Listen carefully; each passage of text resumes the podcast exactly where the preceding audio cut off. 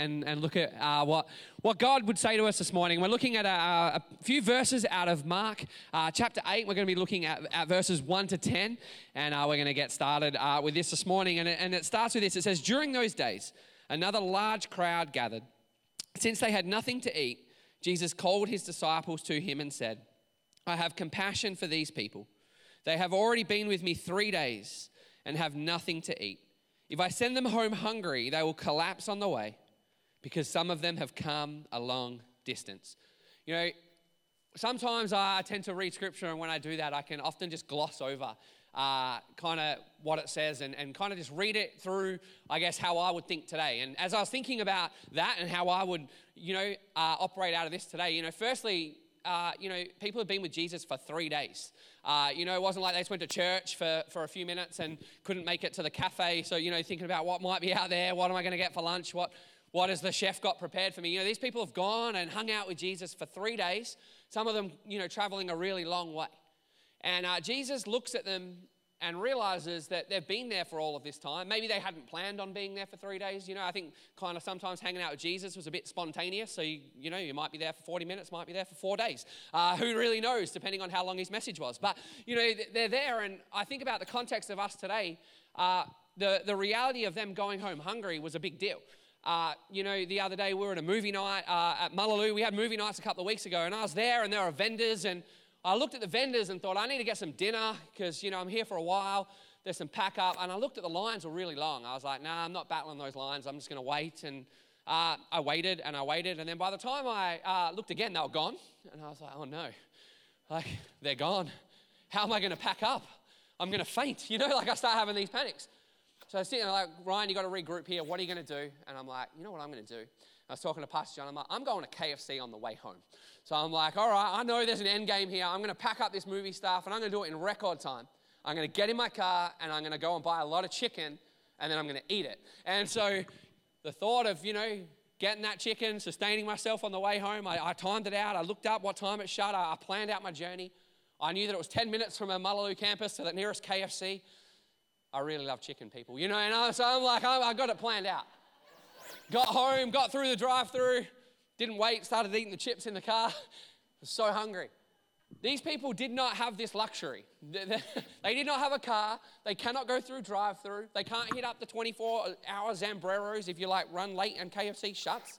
I've been there before. You know, the, the reality is there was a real risk for these people that in their journey home, there was no drive through, there was no McDonald's, there's no vendors around Jesus teaching, there's no like food trucks. They're just out there having an encounter with Jesus, spending time with Him.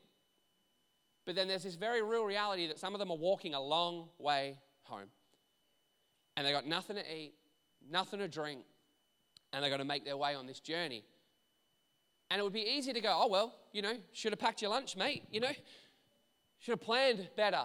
But Jesus looks and goes, I have compassion for these people. I see their need. They've been hanging out with me for three days. They're going to be hungry. They're at risk of fainting, some of them. They've got a long way to go. It's not okay that they're in this position. I feel sorry for them.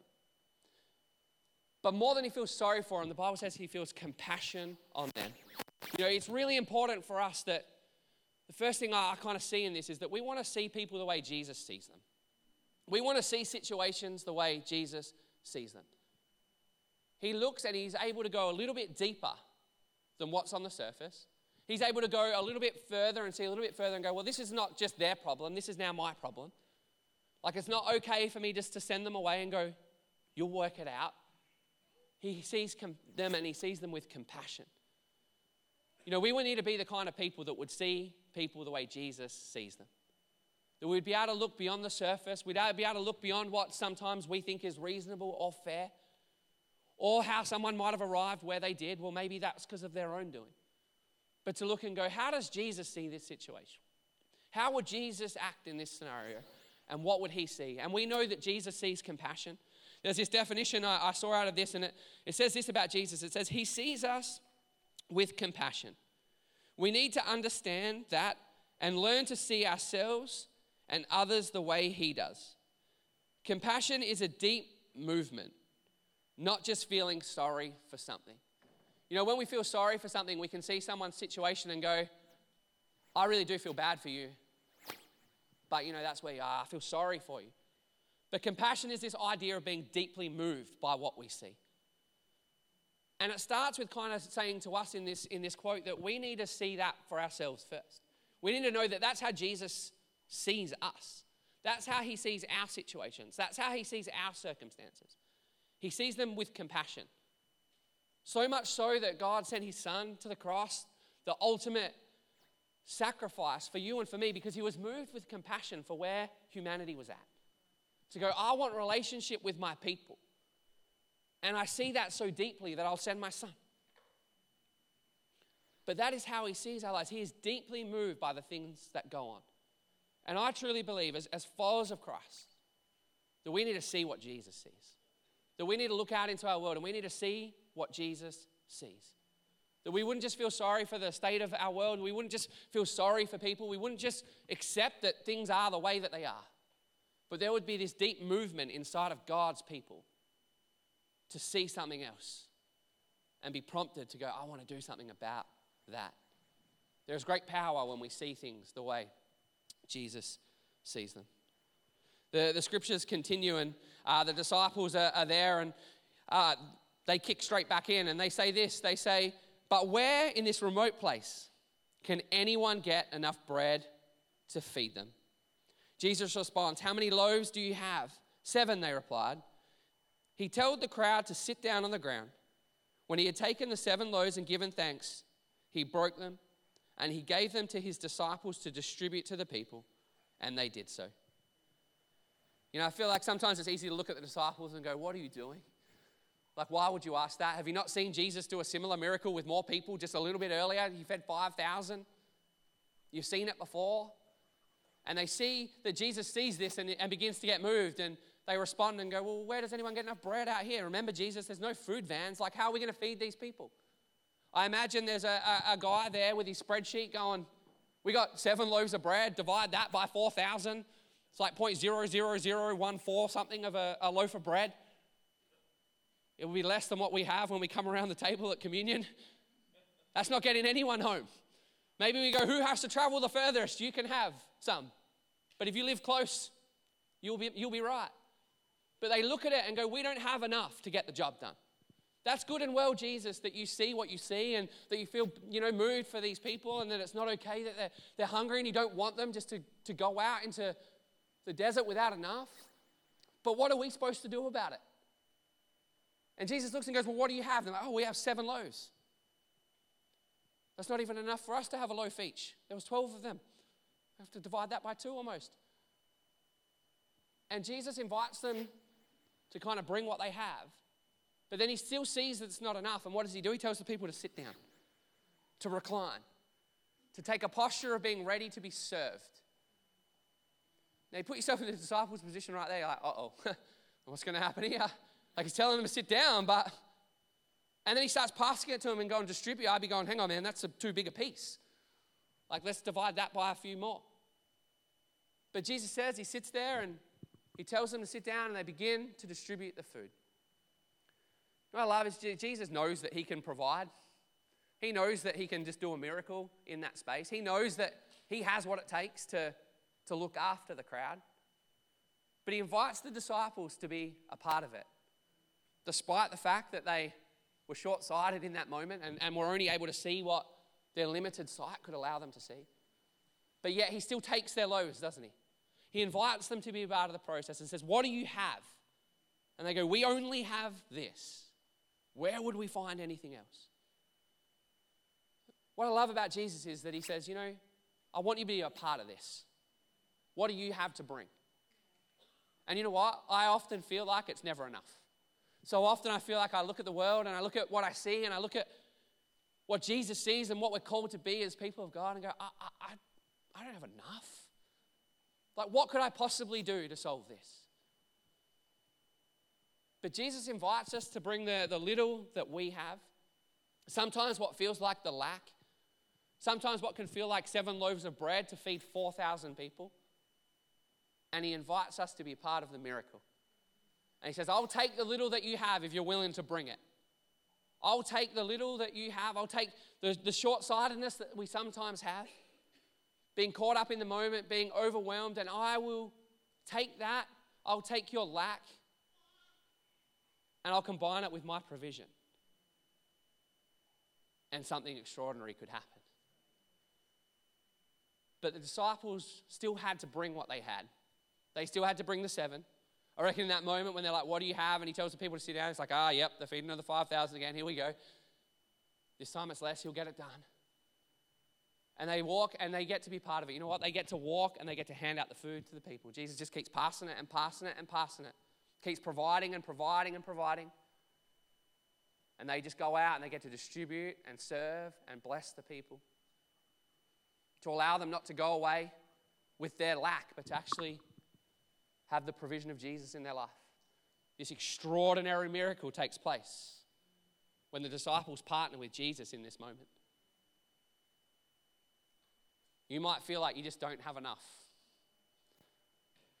You know, I think sometimes in these moments, like, you know, real life like explanations, you know, you, sometimes we'll, we'll go away with, you know, people and there's like the MacGyver on Man Camp. Like, you know, I rock up and I'm like, got this little box of cereal, you know, like, and you've got to be careful with the box of cereal. You want the one with the plastic lining on the inside so that you can put your milk in there and kind of shake it up. And, and I'm not talking like milk that you need to keep cold because that would involve having a fridge. I'm talking like that, you know, that UHT milk that you can leave in the cupboard for however long you like and it's good when you need it. And then I look and there's some other bloke who opens the back of his thing and he whips out this massive thing of steak and some contraption and starts pouring gear on there and he's, you know, in his fridge. And I'm like, oh man, like, this cereal doesn't look so appealing. I was like pretty happy with myself. I was going to eat. And now you've got that. Always makes me feel like, oh, maybe I just don't have, I, I'm a bit inadequate here. I don't have what someone else has. I'm not as gifted and as talented as they are. I don't have all the things that they have. I can't produce something out of nothing. I'm not MacGyver. Can't like save the world with a bobby pin. Why does he have a bobby pin? But he can just, it seems like there's these people that can just do anything. And it doesn't matter what you give them, it seems to be enough. And we can look and go, I, I, am not like that. I don't have enough. I'm the guy sitting there with his little box of cereal while someone else is providing meat for everyone. But you know, we're never called to have enough. We're never called to have it all together. If the miracle was simple and the seven loaves of bread was able to feed the 4,000 people, then the miracle of Jesus would be irrelevant. They had what they needed. We're not going to have everything we need to see the miracle take place in our world, to see change take place in our world. In fact, it's when we realize that we don't have enough, do we actually fall short with what we have, and that we actually need Jesus to do the miracle. That's when we finally begin to be able to get it. And so we should look sometimes and go, This feels overwhelming. This feels impossible. How am I even scratching the surface in my world? Well, it's taking the lack that you have and adding it to Jesus' provision. And you know what we find here is that when we do that, there's always more than enough. This, this story kind of continues and it, it just chirps in here. They had a few small fish as well. It says, Jesus gave thanks for them and also told the disciples to distribute them. The people ate and were satisfied. Afterwards, the disciples picked up seven basketfuls of broken pieces that were left over. About 4,000 were present. After he sent them away, he got in the boat with his disciples and went to the region of Dalmanutha. You know, with Jesus, there's just always enough. It doesn't say that the people just got to have a little bit. You know, they, they just got the minimum they needed to kind of get home. A few people got something to eat. It says they ate until they were satisfied. Like they ate until they had enough. They sat there, they reclined, they had dinner together, they had lunch together. I don't know what time of the day it was, but they, they ate together until they'd had enough. And I love that Jesus just dismisses them straight after that. It really shows that there wasn't, there wasn't anything else going. He didn't set in for another three days of teaching. He just wanted to make sure they had what they needed. And he does this great miracle, and then he's like, All right, people, see ya in the boat, and he's out of there. And the disciples then get to go and do everyone's favorite job pack up, right? There's some youth leaders in the house going, I can't believe it's biblical, but you need to pack up. and they're there and they're picking up the pieces. And can you imagine it? Like they started with seven loaves. Like, come on, Jesus. Like picking up seven bags full of excess bread. and probably some fish. And they pack up this great miracle. I imagine just walking around that moment being like wowed by what Jesus did. But I also feel like they would have been walking going, oh, he showed us again. You know, like another lesson from Jesus. We couldn't see it, but he could.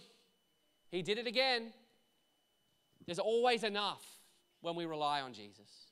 We can so often feel, even in our own lives, that how am I going to get through tomorrow? I don't feel like I have enough for today. You know, it's not about Him providing more than we, He doesn't say He'll provide more than we need. He says He'll give us what we need, that He will give us our provision. And when we trust in Him and we can go, you know what, it doesn't feel like enough today. Not sure how I get through tomorrow. Never mind helping anybody else. Feel like I just need to help myself. In our own world, we need to learn this lesson for ourselves as well as learning it for other people. That we might not feel like we have enough, but we need to know that He is more than enough. And what I, I love about the, the, the miracles of Jesus is that, yes, they're astonishing. He did some crazy miracles. That one to me is like up there crazy. That's like feeding 4,000 people with seven loaves of bread is a pretty good miracle. He healed the blind, he raised the dead, he, he healed all kinds of sick people, deaf people, allowed people who couldn't walk to walk. He did all of these miracles and he just went around and he just did them. And yes, they were astonishing, but you know what? Astonishment was not the purpose of the miracle. The purpose of the miracle was to bring blessing to someone. And so often we get caught up on wanting the astonishing act, and what God wants to do is the blessing. And Jesus does all these things, and so often he'll say words like this don't tell anyone.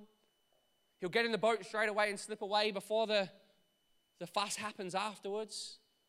Because his aim in life was not to point out how good he was, it was to bless. It was to go, you know how I'm going to make an impact on your life? I'm going to I'm going to bless you. When Jesus provides and a miracle takes place, the number one thing we should want is the blessing. People might be astonished by the difference that it makes. People might be astonished by seeing what Jesus could do. Jesus might do a miracle in your life and it might be astonishing. But the aim is the blessing.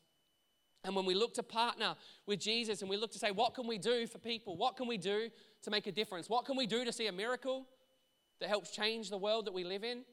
In the ministry that we have as we partner with Jesus, it's to bring blessing to other people. People will see the love of who Christ is through the blessing that he provides for them. They were hungry and he fed them. Sometimes it's just in the simple things, feeding someone, just being able to bless them, that can provide the miracle for someone else. The, uh, last week, I had the privilege of, of doing a wedding for some friends of mine that, that they don't come to church. And uh, when, they, when they were talking to me, they're like, Would you do a non church wedding? And I'm like, What does that mean? Like, not in a church, in a garden? Sure. And we're like talking back and forth. He's like, No, no, no, like, you got to understand, like, I, I, like, no church. And I'm like, Yeah, yeah, like, no church, in the garden. Cool.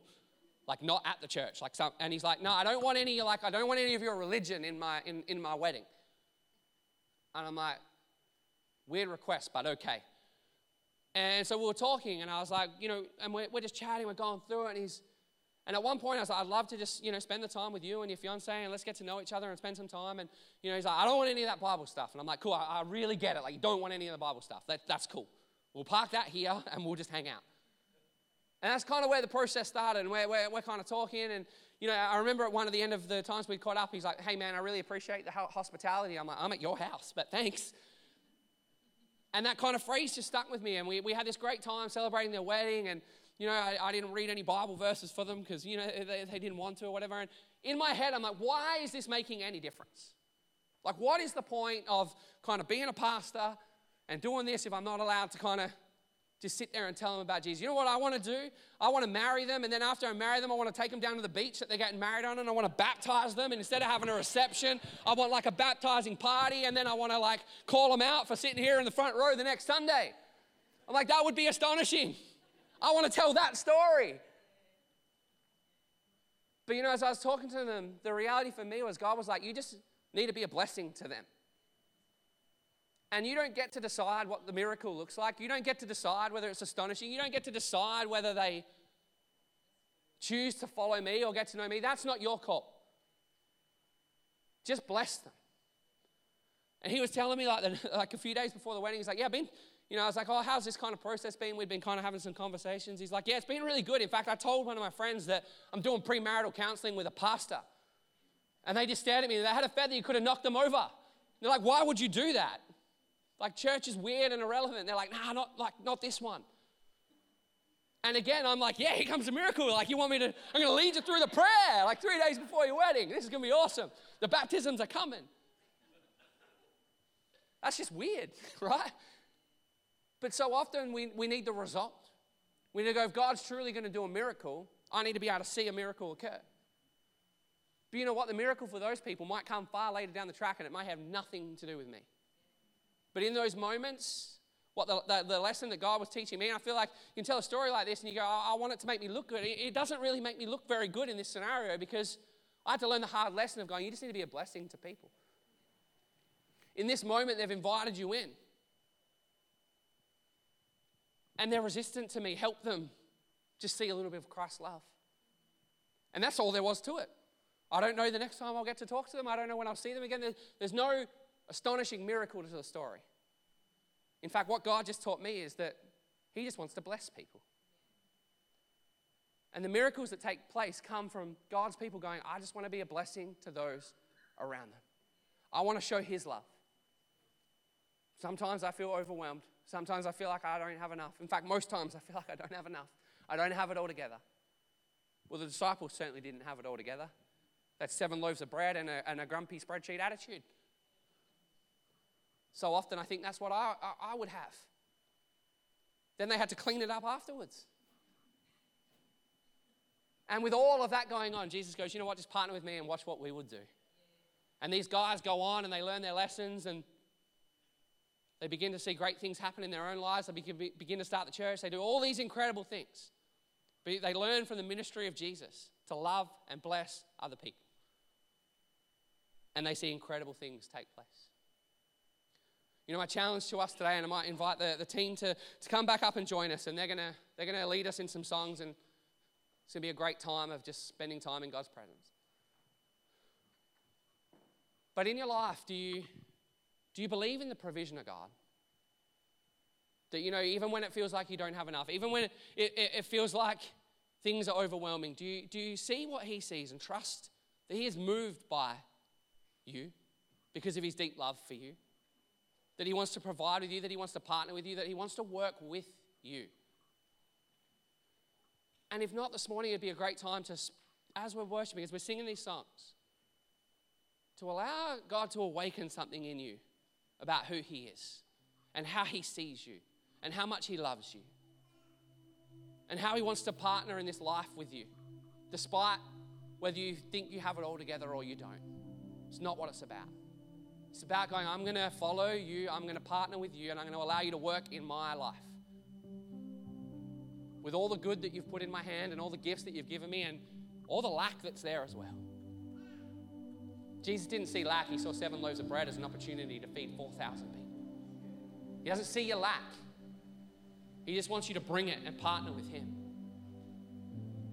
And the other challenge I have is just a little bit more practical, and it's this. This week, where is there an opportunity for you to be a blessing to somebody else? To take what God has put in your hand, to take the opportunities that you have, the relationships around you, and not to see anything necessarily crazy happen, but to go, you know what, I'm going to show the love of Jesus to someone else, and I'm going to be a blessing to them. And I'm going to allow Him to work through that situation, to work through that scenario, to work through that blessing, and allow Him to show His love and reveal more of Himself to that person. And you know what? If nothing happens, at some point that person will remember that you did that for them Maybe they won't, but they'll remember a moment where someone blessed them and did something not because they had to, but because they were able to see something that not everyone else saw. And they were able to act on that and be a blessing to somebody else. You know, in a world where even we just prayed before, where there's just crazy stuff happening all the time, and it seems dark and it seems bleak, it seems impossible to, to make a change, and there's so much bad going on. What better way is there to make the church feel more relevant than ever before by shining the light of being the blessing of Christ to other people? What greater miracle there, can there be that when people are grieving and when they're hurting and when it seems like this world is a dark place to live, that there are people that are able to walk around and be a light and be a blessing to others, to reveal the love of Christ to people through their actions and through their words. And you know, I, I believe the astonishing miracles take care of themselves because I believe that that's Jesus' part to play. He just calls us to see things the way He does, to allow Him to, to shape what we see and to be moved by what we see, and then to act on it. This week, my encouragement would be is to be a blessing in the life of someone who needs it, to bring a little bit of light to this world that can sometimes seem so dark, to show that there is something different about what a follower of Christ would be because of the ministry that He calls us to, the ministry that He teaches us how to do through His Word.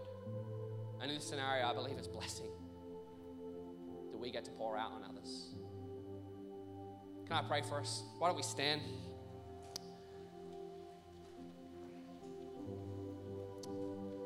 God, I thank you that you love us so much, that you are moved so much by the, the situation of humanity that you would send your son to, to die on a cross. And that through him you would model how we can bless other people and how we can partner with you to see great things happen.